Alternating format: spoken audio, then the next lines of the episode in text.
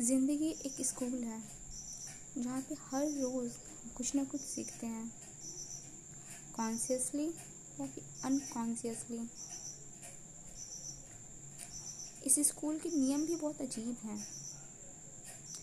Exam ये पहले ले लेते हैं, पढ़ाते हमें बाद में हैं।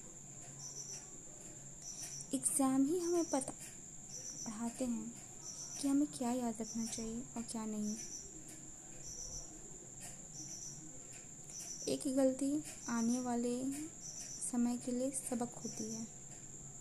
जो हमें ये बताती है कि आगे भविष्य में हमें क्या नहीं करना चाहिए। करना चाहिए क्या इसका कुछ टाइम नहीं है। लेकिन क्या नहीं करना चाहिए, ये निश्चित होता है।